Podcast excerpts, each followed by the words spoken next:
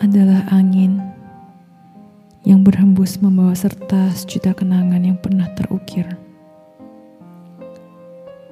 Maaf, satu-satunya kata yang bisa aku ucapkan pada hati yang pernah terluka karena apa pun yang kulakukan, kukatakan maupun gagal untuk ku berbuat dalam hidup yang hanya sementara ini.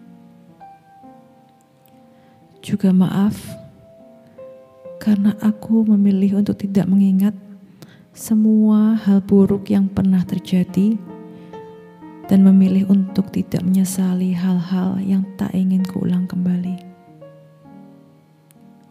Sekali lagi maaf, karena aku memilih untuk berterima kasih pada kamu yang pernah mengisi hari-hariku.